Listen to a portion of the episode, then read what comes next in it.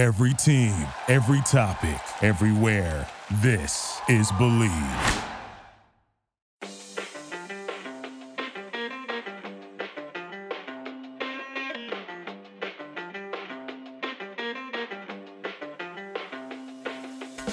Welcome, everyone, to another episode of Revolution Recap. It was a great week for the New England Revolution as they won not just one, but two games, taking six whole points uh, from games against the Montreal Impact and DC United. These are games that the Revolution needed to win and were desperate to win, and not only just to get points on the board, but uh, to also get an offense that has been stalled out since the MLS back tournament. Uh, they finally have started scoring some goals. Five goals total from the Revolution. Uh, a goal from Henry Kessler, a goal from Diego Fagundez, a goal from Adam Buksa. Uh, so some some goals from unlikely places that we haven't seen a lot of lately. Um, an overall great week for the Revolution uh, and a successful week at that.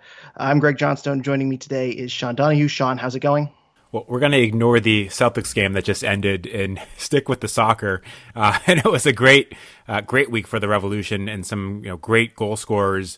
Um, the Revolution have needed these guys to get on the board, so it was really good for the Revolution to see Gustavo Bou, Adam Buksa uh, find the back of the net, and then you know even Diego Fagundez find the back of the net, and then Christian Penilla uh, with a couple of assists. So a lot of good things for the Revolution going on this week there's a lot of positive things to talk about that'll put us in a much much better mood than uh, what the Boston Celtics just did. It was a very uh, successful weekend overall for for New England sports between the Patriots winning, the Revolution winning, and the Red Sox season ending. And then the Celtics just had to come along and uh, just ruin ruin everything. Uh, it, it, would have been a very very nice end of the weekend if they could push it to a game seven, but alas, the Celtics season ends. But on a more positive note, the Revolution. Sean, uh, give me your key takeaway from not just the DC United game that we just watched, but also the Montreal Impact game. Uh, let's hear your key takeaway from this week. Yeah, I mean, my takeaway from both games, and it's kind of related to my last takeaway, is that you know Lee Nguyen has a lot more to offer the Revolution still at this stage in his career than I think we thought he did. Um, you know, a 33 year old Lee Nguyen had seven key passes uh, on Wednesday in that game against Montreal, and then he had five key passes um, in the game against DC you know, I thought that when he played, you know, close to 89 minutes, you know, a weekend ago, uh, that there was no way he was going to be able to start both of these other games this week. And, you know, he started both games and went past the 60th minute um, and showed that he can still contribute a lot to this Revolution team. We talked a week ago about how much he adds to the Revolution's ability to maintain possession. The Revolution greatly outpossessed both DC and Montreal this week, uh, so it was you know a really good job from the Revolution um, to kind of build around Lee Nguyen and kind of you know restructure that midfield with him as kind of the focal point. He's just a guy that manages to you know get possession of the ball from his teammates and, and keep it for the Revolution and do it in a positive way. Um, you know, for him to put up seven key passes in a game or five key passes in a game like he has the past two games. Those are Carles Gil level numbers. And again, I don't think Lee Nguyen can do what Carles Gil can do at this point in his career, uh, but he can certainly do a lot more than I thought he was going to offer the Revolution when that trade was made. So far, it's been a fantastic trade for the Revolution, and he's really kind of reinvented this Revolution offense without Carles Gil and made them a team that can play really well in possession and can create goals or create chances at least uh, from the center of that midfield, something they really were lacking. They were far too dependent on the wing play um, before they had Lee Nguyen in this team, and Lee Nguyen has just really changed that. Um, but those just numbers just stand out to me: seven key passes against Montreal and five against DC. Uh, very few players on this Revolution team are capable of doing that. We've only seen that out of Gustavo Bou uh, when he was in that ten role early on in the season, and out of Carles Gil the few games he was healthy. Yeah, and another thing too that he brings that I, I don't think I realized it until he was here. But set pieces, I mean, set pieces suddenly are a lot more dangerous from the Revolution. Yes. It, it, used to be, you know, Büttner was okay at, at, crosses. I think he was supposed to be the guy that would take over. Kelyn Rowe was was doing corners, but he's in and out of the lineup. Um, there, there wasn't really any consistency from corners and set pieces. And with Lee Nguyen, it seems like every set piece is dangerous. Um, and you go back to the Henry Kessler goal, it kind of falls at his feet, and Lee Nguyen does not get credit for a um, an assist on that play. But that ball's perfectly in the center of the box where you want it to, and Kessler is able to just clean it up and put it home. So uh, set pieces is much more dangerous overall for the Revolution. And and I, as I say, it didn't really click until I've seen it this past week. But um, you, you, mentioned the chances created, the seven on uh, Wednesday, the five uh, today. I, I, think five of them were from uh, set pieces, uh, corners, or a free kick on Wednesday. I think only one or two came from uh, set pieces. I don't have that stat in front of me. Uh, I know at least one was from a corner kick um, tonight, but regardless, they're able to create a lot more chances from these uh, dead ball set pieces that just makes the Rev Revs a little bit more dangerous in the attacking third. Um, and for a team that is really struggling to create chances, um, having someone who makes free kicks that much more dangerous, that adds a whole nother dimension to this offense. Yeah, absolutely. And the Revolution have a lot of tall targets in the box, especially when Adam Buksa is out there. Um, but, you know, with guys like Henry Kessler, who we saw score uh, on Wednesday, um, you know, they have those targets. So if they have a dangerous set piece taker like Lee Nguyen, and, and, when I talk about the tall guys, I should also mention Kelyn Rowe, who was getting on the end of, you know, set piece after set piece uh, earlier in this week. Um, you know, they have a lot of guys that are that are threats in those, and the, and the, the set piece service this year prior to Lee Nguyen had been far too inconsistent you know, with Carles Gil out. Yeah, uh, Lee Nguyen, you mentioned his minutes played. He had 89 minutes uh, last week against New York City in that 0-0 draw. Since then, he had 63 minutes against Montreal, 67 minutes against DC United, whose, who, score ratings this week were 7.35 and 7.09, uh, much better than any of his uh, ratings from uh, Inter Miami or uh, before this week. So um, we're seeing this offense start to click with Lee Nguyen, and um, you know I've noticed too that some players like with Teal Bunbury, uh, they have that kind of connection where um, you know it's it's not like a new acquisition like Matt Polster um, or Tommy McNamara, where teammates kind of have to get to know each other. You know, you see Lee Nguyen and Teal Bunbury immediately make some connections. Lee Nguyen and Scott Caldwell. Caldwell had another great week. Um, man of the match on Wednesday. He had a very solid game today. Um, you, you, can kind of see these connections in the midfield immediately clicking, uh, which is another benefit from you know bringing in someone that you don't really know and and, and whatnot. So um, the Lee Nguyen trade it was basically a free player. Um, it was a salary dump from Inter Miami standpoint, but uh, overall, I think it's working very, very well uh, two weeks in.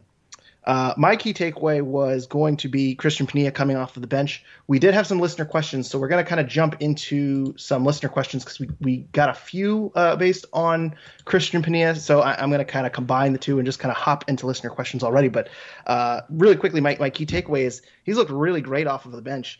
Uh, this is a guy that, you know, I think we've talked, Sean, before about you know you're not going to get a solid 90 minutes of hustle from Christian Penilla, but you're able to get flashes of brilliance here and there. And he seems like a very motivated person coming off the bench. He seems like a guy that thinks that if I'm getting 30 minutes, if I'm getting 25 minutes, if I'm getting 35 minutes, I'm going to make those 35 minutes count. Uh, Christian Penilla leads his team in assists. He has four assists on the season. He had two tonight. Um, this is a guy that is is very quietly productive because I, I, think a lot of people remember his mistakes and his errors and his wild shots and his turnovers, um, but they miss the fact that I think last year he had seven goals and nine assists or something like that. When a lot of people would consider his 2019 season a bust. Um, Penilla has yet to score this season, but he's got four assists in, in pretty limited time. And the last three appearances he's made off of the bench coming on for Tajon Buchanan, who has also been very good in a starting role and looked excellent tonight uh, uh, against DC United. Um, I digress. Uh, but Christian Penilla has looked really, really well in that uh, super sub role, and and I think it's it's going to be his role the remainder of the season, and, and I think they're going to really, really benefit having a guy of his caliber to come off of the bench. I know another, stat too is that I think the beginning of the season through 10 or 12 games, the Revs didn't score beyond the 60th minute. I think that changes with Christian Penilla. And instead of a team that uh, loses momentum as time goes on. I think Christian Penilla is a guy you can bring on, and, and immediately the team gets that much better. Um, we we had a quick question here. Flo asked us, "Is Penilla just a super sub?" And I, I, I wouldn't say he's just a super sub. I just think that benefits the team altogether. Uh, and Quite Revs asks us, "Is Penilla back?" Um, I don't know. I'd say back because back would I, I feel like he would be back if he was in a starting role uh, and if he was kind of leading the team like he was in 2018 when he was voted the team's MVP. Um, but overall, I, I, really love him off the bench. Sean, I want to hear your thoughts on Christian Penilla. Yeah, I mean, Penilla is a guy that's good running at tired legs, as we've seen in these games, and he's a guy that's good kind of playing a counter-attacking style of soccer. I don't know that he's that good playing the style of soccer the Revolution I've been playing the past couple games um, with Lee Nguyen out there, with Lee, Lee as you know a guy that again helps the Revolution maintain possession and kind of be more of a team that plays on the front foot. I'm not sure that style suits Christian Penilla. Um, so you saw in this game, you know, Lee Nguyen comes off. Um, and there's an opportunity for Christian Penilla to come on, and the Revolution, you know, aren't necessarily holding the possession the way they were earlier in the game, and they were kind of playing, you know, a bit more of a counter-attacking style, or a bit more of a, you know, style where they're willing to concede possession to DC, um, and you know, play a, a, different way, play the way they kind of played with Nguyen wasn't out there. And when you have Christian Penilla out there uh, to kind of run at tired legs, that works really well. Um, so I agree. I think that he does really well in that super sub role. I don't think he's limited to that, but I think for the foreseeable future, that's the best role for him on this Revolution team because I do think with the way the Revolution have been playing uh, with Lee Nguyen, um, you know, there's other guys better suited to that style than Christian Penilla. Um, and if you need a goal late, if you're chasing the game, you know, in the 60th minute, 70th minute, and you want to bring a sub on to kind of, you know, help spark something and, and get a goal, uh, there's few better guys out there than Christian Penilla and what he can do running at tired legs. Absolutely, he's a very dangerous weapon off of the bench, and as I say, I I, I don't think it's a knock to say he's a super sub at this point. Uh, I just think that you know I think he's very very dangerous. You can give Tajon 60 minutes, uh, and and he'll put in some effort. He's looked very very well on both sides of the ball. He seems to be getting confident more and more uh, as time goes on. And then you can bring on Christian Penilla. Uh, it, it's kind of like a you know double edged sword uh, in terms of you know bringing on someone who's just that much faster uh, and is that much more clinical of a finisher too. Uh, there was some more production from both the designated players. Gustavo Bou ended a 382 minute scoreless drought, uh, scoring Wednesday uh, against Montreal and also breaking a scoreless uh, tie uh, Sunday night in DC United. Adam Buksa also scored against DC United, his second goal against DC United, his first goal in 10 games. Um, Buksa has been relegated to the bench recently. He hasn't started in the last three games as the Revolution have kind of reverted back to the 4 2 3 1, and they've been opting to play Gustavo Bou up top as their striker, leaving Adam Buksa out in the cold. But regardless, three goals from the two of them. Um, Sean, uh, just very, very quickly, um, what are your thoughts on Gustavo Bou and Adam Buksa and how they're playing them? Uh, this to me seems like the way they're going to play them moving forward. It seems like you know Bruce Arena likes playing his hot hands, and this is what's getting results. So I'm under the impression that they're going to be rolling with this four-two-three-one formation going forward. Um, I'm not sure how you fit both of them on the field this, this time. I'm not sure who who you take off. Um, and, we, and, we, got a question from Flo on Discord who says, uh, "How do you play both Bou and Books on the field?"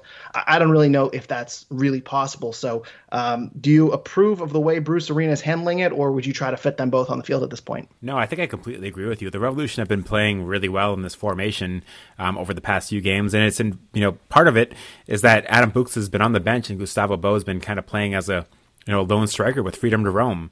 Um, and it's worked for the Revs, and it's worked with that possession style that they've been playing. Um, so you know, I think they have a, a problem you know, and that Adam Buksa, I don't think you can fit him into this lineup and without changing the formation. Um, and you know, Bruce Arena, like you said, he wants to stick with what's working, and this has been working. So I don't see it changing. Um, so what does that mean for Adam Buksa going forward? I think we're going to see him in the substitute role, um, at least until the Revolution, you know, start floundering with this team. You know, maybe things change if the Revolution go up against a really good team, and he wants to kind of switch things up and doesn't think the Revolution are going to be able to play in possession. Um, but the style they're playing right now, uh, it doesn't make any sense to bring Adam Buksa on. If you move Gustavo Bou to the wings uh, to make room for Adam Buksa and keep the same formation, I think the Revolution are worse off that way. So I think for now, Adam Buksa uh, kind of played himself out of the lineup, and the formation has worked without him. So I, you know, he scored a great goal tonight but I don't think that's enough to force Bruce Arena's hand uh, to kind of make the the formation change to fit him back in there. Um, eventually, Adam Buksa has to be starting. He's a designated player. It doesn't make sense to have him on your roster who's not going to start. Um, but you know, for now, I think we're going to see what we've seen so far. Um, you know, without a formation change, I don't think you can fit Adam Buksa on there, and I don't see why you change the formation when it's worked so well. Yeah, it's very weird to say that this guy that we had huge expectations for is best suited on the bench, but it's working for the Revs right now. And and as I say, who are you taking off? Teal Bunbury, I suppose, but you're going to play Lee Nguyen in the central midfield, in the central attacking midfield. Um, you, are I mean, you'd have to play Bou on the wings, which I'm not sure if that's the best spot for him. So you'd have to take off Teal or Tajon Buchanan. Um, it, it, just adds a whole lot of headaches for Adam Buksa, who wasn't producing in the starting lineup.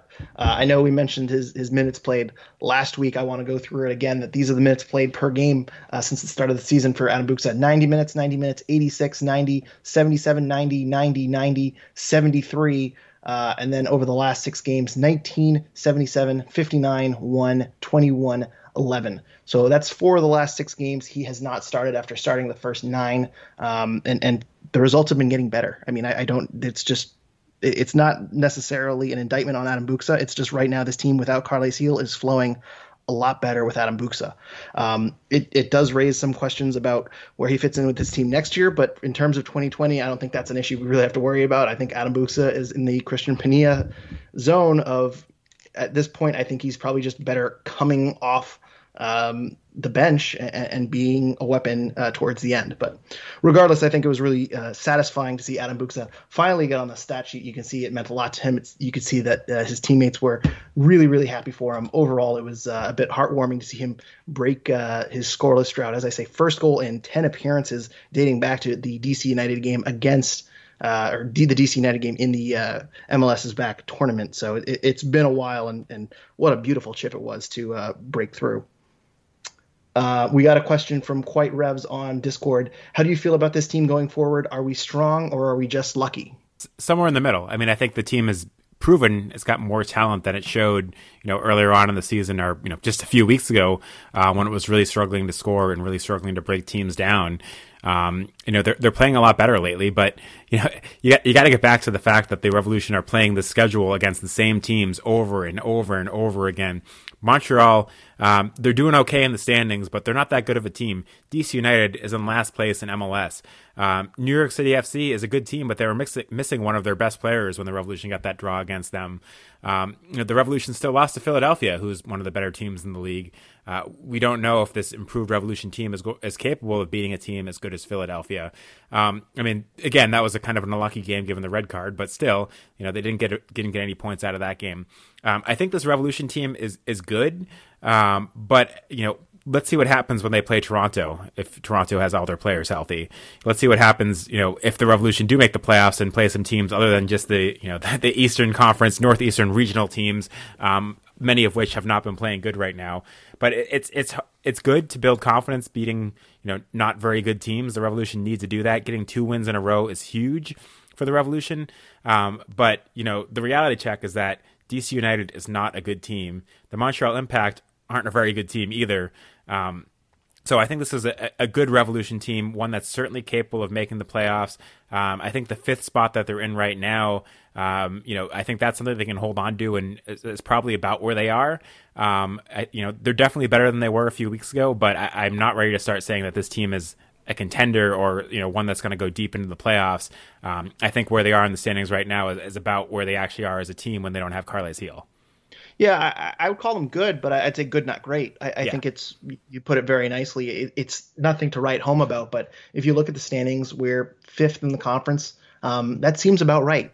Uh, there are some teams above us like Orlando, and it, it, was brought to my attention that Columbus. I don't know if you've seen their schedule, but they get to beat up on Nashville and, and Cincinnati. They've had some uh, not not the toughest schedule, so they might be a little bit fluky. But regardless, I, am not ready to put New England in the Columbus, Philadelphia, Toronto, um, you know, kind of trifecta up there. And, and Orlando has, has also been very, very good. They have a goal differential of 10, um, which is, you know, very, very impressive over 14 games. So overall, I, am not willing to move them up, but you look at NYCFC, they are now without Heber. Um, uh, New York Red Bulls, I, am not totally impressed with them. Montreal, I think we're better than Nashville, Chicago, Atlanta, Cincinnati, Miami, DC United. That's, those are the rest of the teams in the Eastern Conference. I mean, you can't tell me that you know from the eighth seed down, um, we're, we're as bad as those teams. We're, we're in the tier above. So um, I, I, it's a little frustrating because I think with this remaining schedule, we're not going to learn a whole lot more about the Revs. We're not going to get any different opponents that we we haven't seen. Um, it's going to be the same teams. We get to play Nashville, but I don't think we're going to learn much from them. So um, I, I, think good, but not great. And hopefully, we're underestimating this team going into the playoffs. I think that's all we can ask for. Am I right? No, I, I agree. I think you got to have that Toronto game kind of circled on your on your calendar as one that you know should be a good test for the Revolution.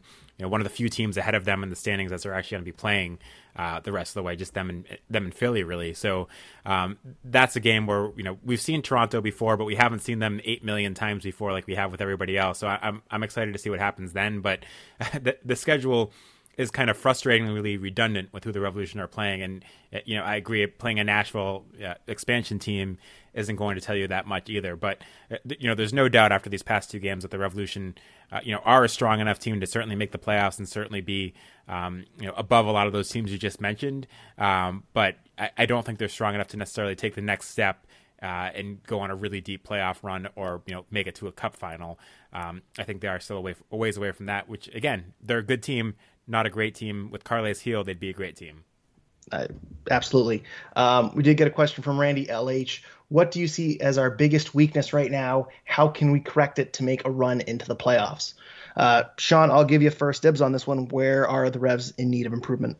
You know, I, I still get worried sometimes with the defense giving up some some dangerous chances. Um, I, I think the the Farrell Kessler center back pairing has been building and getting better, and I think it will continue to improve on its own. I wouldn't change that. Um, but there are still, you know, even when in the games where the Revolution are getting shutouts, uh, this game maybe not so much. Although there was, you know that one chance that if Aaron Farrell didn't slide in and, and, you know make a fantastic play, kind of a you know a, goal saving play for sure, I would say in that situation early on, uh, they could have fallen behind one nothing. So I, I, think the defense still makes a bit too many mistakes um, for my liking, and you know you know part of that is Kessler's still a rookie. Kessler's still learning to play with Andrew Farrell, and the two of them are, are still working out all the kinks there. And I think they've been getting better as the season goes on, and I think that's something that kind of improves on its own. Um, and then you know the fullback play as well with you know DeJuan Jones going in and out of the lineup when you know Büttner's not healthy um, doesn't help things. But to me, to me, the defense, even though the defensive record is good, is is still kind of a weakness. Um, I, you know, I still think the central midfield pairing. Um, you know, defensively with whether it's you know Scott Caldwell um, and Kelyn Rowe or Scott Caldwell and, and, Tommy McNamara or Matt Polster's in there um, is good but not great. And I think that's you know a position that if you really want to be a contender, um, might need to be a little bit stronger. Um, but you know, overall, it's it's hard to point at any point out too many places on this Revolution team that you see as, as very weak. There's a lot of places that you know are, are good that could be great or could be better, um, and that's kind of what I look at more than necessarily any one position that's you know really terrible and, and needs fixing right now. Which you know is kind of a testament to how much better the Revolution have been in years past. Even some of those players that you know looked like weaknesses in years past um, have gotten a lot better under Bruce Arena. So um, I, I wouldn't necessarily pigeonhole one spot that's a big concern. But I, I, I, do still think there are some concerns with that defense and overall how it plays that you know will get better with time and have gotten better with time. But they're you know they're still making um, you know a few too many mistakes for for my liking. And against a team better than DC United, I think they got punished for that. Are you concerned about um, Alexander Büttner at all? Büttner sat out today with a strained hamstring. Um, I asked Bruce Arena about it in the post game press conference, and uh, for context, I asked about Polster and Büttner. So obviously, Bruce Arena gave a long answer about um, Matt Polster, who is uh, doing well. It seems that he's going to be undergoing some tests over the next few days. Um, he had a scary collision against DC United tonight. For those that didn't see it, he took a, a foot to the head. Uh, it looked like he was knocked out for a few seconds. It looks like it is a pretty clear concussion, uh, but he, he's going to have some tests uh, underdone over the next few days. And Bruce kind of went on a uh, long explanation of uh, Polster being awake and, and having all of his senses, but obviously it's a little too early to tell. and he went into this long talk about that and said, and Büttner has a strained hamstring, and that was it. Uh, so obviously Büttner was not the, the focus of uh, you know Bruce's uh, uh, attention at that question. So uh, we didn't get a whole lot of information on Büttner and and how long he might be out. But he left Wednesday's game with a strained hamstring, sat out tonight. Um, Sean, injury aside, if even if Büttner is fully healthy, is that a spot you're a little concerned about? And what do you think about DeJuan Jones? Uh, he played pretty well tonight in the left back spot. Do you think that Jones, similar to last season, might supplant Büttner for that left back uh, spot uh, going down the stretch? Yeah, you know, I, I thought Büttner was combining really well with Bunbury in that New York City FC game. Um, I thought the two of them on that left side did a really good job together. Um, you know, it, it's concerning with a muscle injury for Büttner. I know he's he's been a guy that's had muscle injuries throughout his career, and he's a guy that started the season injured, um, and he's a guy that hadn't played a lot of minutes over the past couple years until coming to the Revolution. So at 31 years old, you know, getting a muscle injury um, is concerning. You don't know how long he's going to be out. Um, you have to be concerned it could be for a long time. And I thought he was playing really well in that New York City FC game, and I thought you know Bunbury was the answer to him on that left side, uh, much more so than Penilla. So I think there was a lot of good going on there, um, and a lot for the Revolution to build off of. So it was disappointing to see him get hurt. Um, with that said, I think DeJuan Jones is an adequate replacement. I thought he had a really good game today. Um, you know, going up the left side, he had a a couple of nice crosses from there. If he can get decent crosses in more consistently from the left side, um, he's a very different player than Büttner. I think Büttner is a you know good guy with crosses in the air and uh, maybe from a bit further back, where Jones Jones is a guy that can kind of get to the end line and play the low cross across the box. Um, but if he can do that consistently, I think the Revolution will be fine with DeJuan Jones there, and I think he'll keep developing, and his speed will be a huge asset to the Revolution in that left back spot. Yeah, and and uh, uh, DeJuan Jones. I know he had at least two key passes. I don't have the stat in front of me, but uh, his WhoScored rating tonight was 8.05, uh, which is among the highest in the game. So a great night for DeJuan Jones. A very quiet uh, night, little little sneaky under the radar performance, but uh, a really nice performance from DeJuan Jones in that left back spot. Uh, another thing too, before we move on about the biggest weakness, um, fans might be wondering what the issue or what the deal is with um, the transfer windows. It's worth noting. I just looked it up. Transfer window is open until October 29th, but by my math, I think we're out of senior roster spots spots. Um, I have not updated my uh, big spreadsheet in a while, but um, with the additions of Kekuta Manneh, uh, Tommy McNamara, and Lee Nguyen, and pulling um, uh, Wilfried Zahibo off of the senior roster, it looks like we are at 20. Uh, I might be doing my math wrong, but uh, either way, I'm, I'm not sure that they can do another Lee Nguyen, Kekuta Manneh, take on a salary uh, and not give up anything. It looks like they, they would have to give away something to clear a senior roster spot. So um, I, I, I've said this before, and Bruce Arena has surprised me. I don't think we're going to be getting any help from outside uh, the the current Revs locker room. I think this is pretty much the team going forward. Um, so yeah, I, am not sure where the biggest weakness is. Uh, you you, kind of said it very well, Sean, but um, I'm not sure if they they have any more uh, pieces to play in terms of uh, getting help from the outside. Yeah, and, and, you're right. Just to confirm, the the league does have the Revolution as 20 of 20 senior roster spots full right now, so they would have to make some some sort of move to get rid of somebody um, if they're going to bring anybody else in. And I don't know, you know, who would be that kind of trading asset now that you that you'd move on from to bring somebody else in. So I think that the roster they have now is the roster we're going to see at the end of the season.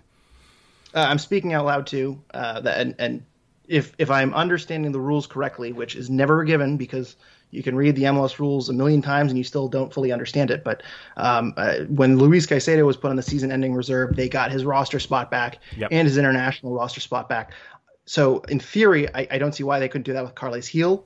So um, if they wanted to rule him out for the rest of the season, I suppose they could open up a senior roster spot. Um, but I, who knows if they want to do that? Uh, you know, I, I, I, guess someone good would have to come available in order to rule out your best player for the remainder of the season, um, or the injury is just that bad. So um, that that's one way to do it.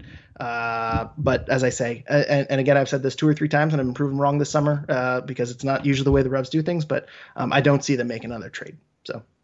Um, before we get going, uh, that that does it for listener questions. I did want to talk about Tajon Buchanan uh, and just continue to eat crow. Um, I think about a month ago I said I didn't want to see Tajon Buchanan in a tie game, and ever since then he has just continuously kicked ass. Uh, made Mora look like Gabriel Somi tonight at left back. Uh, w- bunch of wonderful touches. He just seems to be getting better and better as time goes on. Sean, is Tayon Buchanan at this point a solid starter in your mind? I think so. I mean, if you look at the, the, criticisms we had for him, I think his confidence level has risen up so much that he looks like a different player out there. He looks like he's matured, you know, a ton.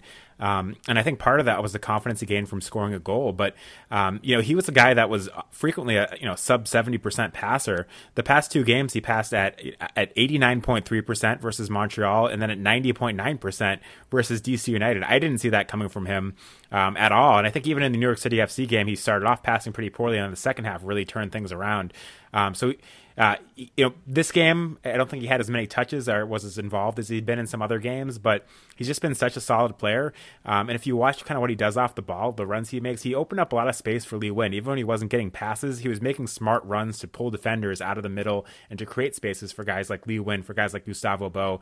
Um, so even in the games where he's not, you know, get, there was the game he had all those headers getting on the end of crosses, but even in the games where he's not that actively involved in taking shots and in setting up goals, he's making really smart runs and his pace is causing teams a lot of problems and opening up holes for other guys. So I, I think he is a, a, solid starter for the Revolution going forward, and he's going to keep getting better because he's still just 21 years old.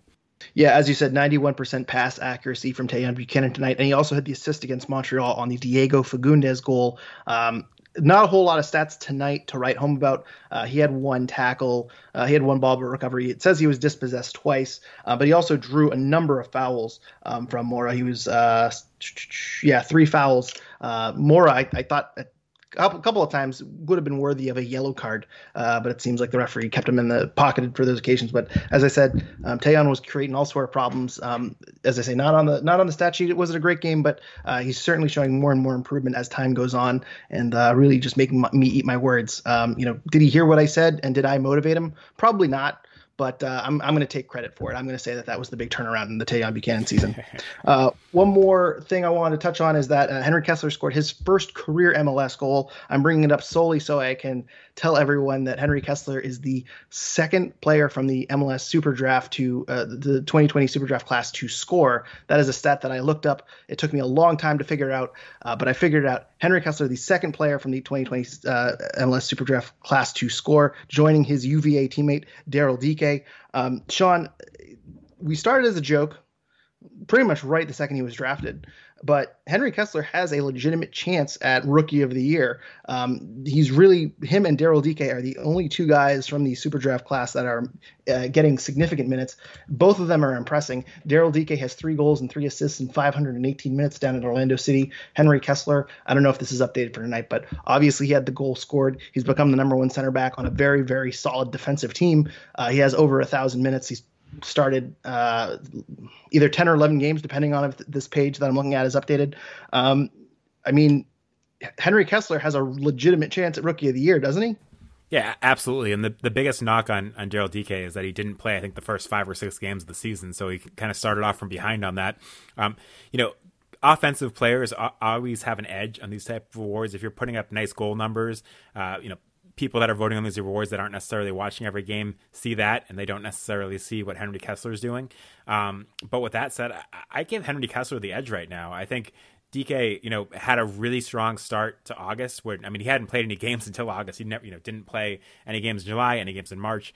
Um, his, his first his debut came in August, and he scored a goal, and then he had two goals in the game after that, and then he hasn't scored since. Um, which isn't to say he hasn't been good. He has a couple of assists. He's been a really good player. Uh, you know, for Orlando, he's been you know a, a revelation for them and uh, a very solid season for Orlando. But I think Henry Kessler has been the Revolution's best defender this season. He's been a day in and day out starter for the most part. Um, to me, he he's the favorite for that award right now. Yeah, he's played in every single game for the Revolution so far. And when you're one of the league's best defenses and you're the number one center back, I, I feel like that is a huge indicator of your influence.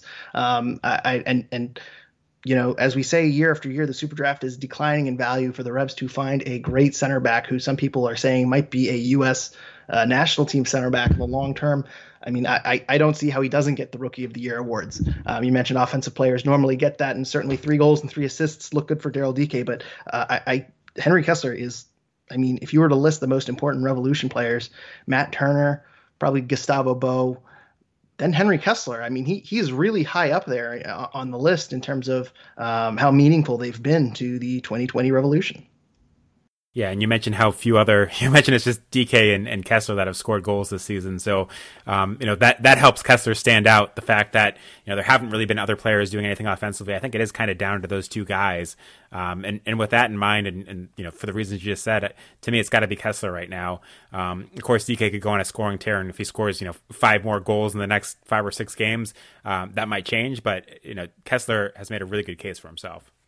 We're short on questions tonight because it's so late. Uh, but Sean, I want to give you the chance. Uh, do you want to talk about Tottenham for 20 seconds again, or are you good? Uh, after this morning's game, I don't want to talk about Tottenham. Uh, VAR was uh, quite disappointing in the the rule change over in England that essentially if your arm is not at your side and the ball strikes it in the box, it's a penalty kick no matter what the situation is. Uh, it's pretty harsh. Yep, I, am glad you didn't want to talk about that and then went immediately into talking about it. But uh, Sean, before we wrap up, is there anything else you wanted to talk about? No, I mean I'm just glad to hear that that Matt Polster, after a very scary injury, seems to be doing okay. Um, I, I, wouldn't expect that we'll see him back in the the next game, but I'm glad to hear that you know he, he seemed like he was doing okay in the locker room after the game because that was uh, you know one of the scarier injuries I've seen in a while. And uh, I I also think uh, we should give a quick shout out to uh, Tony Marinaro of TSN 690 in Montreal, who had you on as a guest this week to preview the Montreal Impact game, the Montreal Forum. That's his uh, radio show. So, uh, wanted to thank him for having you on. Uh, and I also want to just give him a lot of credit for actually knowing about soccer, uh, which is a, a lot better. I, I, think he knows a lot more about the revolution uh, than the radio hosts in Boston. I, I, think you were well. I don't. I can't speak for you, but I was really surprised at the uh, depth of the questions, and he was talking about how the revolution play uh, and and uh, certain trades that have been involved with the revolution. He certainly did his homework uh, on on the upcoming Impact and Revolution game. So uh, I, I, was pretty impressed at the depth of his questions that he threw at you there. That was refreshing. because you you hear people and complain all the time about the lack of coverage of the revolution on Boston sports radio, um, but in reality, the, the Boston sports radio guys, for the most part, don't like soccer um, and don't want to take the time to understand it. So if they were to cover it, it wouldn't be very much in depth, and it wouldn't be you know very insightful. Um, so to to have kind of the exact opposite experience talking to somebody on you know the biggest station in Montreal, the biggest sports station in Montreal, and hear uh, them be extremely knowledgeable at soccer was a bit refreshing and uh, something you'd hope to see more of in Boston that we we don't see. Absolutely. Uh, I also want to just give a quick shout out. We mentioned it in passing, but it's worth noting Diego Fagundez finally got on the score sheet for the first time uh, in 2020. It's his first goal in 19 appearances and 862 minutes of game time dating back to July 27th, uh, 2019. So over a calendar year between goals, 51 uh, career goals, 51 and 52 for Diego Fagundez. Um, not a whole lot of thoughts about Diego. I don't think it changes his role very much, uh, but just really encouraging to see him finally uh, get a goal, kind of end that frustration on his end. Um, so yeah, just just big uh, positive marks for for Diego Fagundez, and hopefully it leads to a few more in the future before he ends up leaving the New England Revolution. Uh, and also, I have just a personal gripe I would like to get off my chest before we wrap up here today. But uh, you know, for those of you who may have followed my personal Twitter account before I deleted it, you would know that I am a big fan of the TV show BoJack Horseman, which ended last year. It was nominated for an Emmy for an amazing episode of television, and it lost to a dime a dozen episode of Rick and Morty on at the Emmys last week. Uh, I found this out, and I was very, very distraught. So uh, I just wanted to personally just kind of rant that uh, if you don't watch BoJack Horseman, I heavily recommend it. It is a great funny and slightly depressing show, uh, and it's completely worth the watch, and it's much better than Rick and Morty. So, all right, Sean, where can people find you on Twitter? You can find me at Sean L. Donahue. Uh, you can follow us at Revolution Recap, and you can also find our Revolution Recap Facebook page. Uh, we will be back next week. The Revolution come back home to play Nashville. It is a Saturday night game, so we won't be doing this midnight podcast after uh, a Celtics loss. It'll be kind of more of on, on our regular schedule, and hopefully it'll be a little more extended with some longer thoughts. But uh, until then, thank you everyone for listening, and go Revs.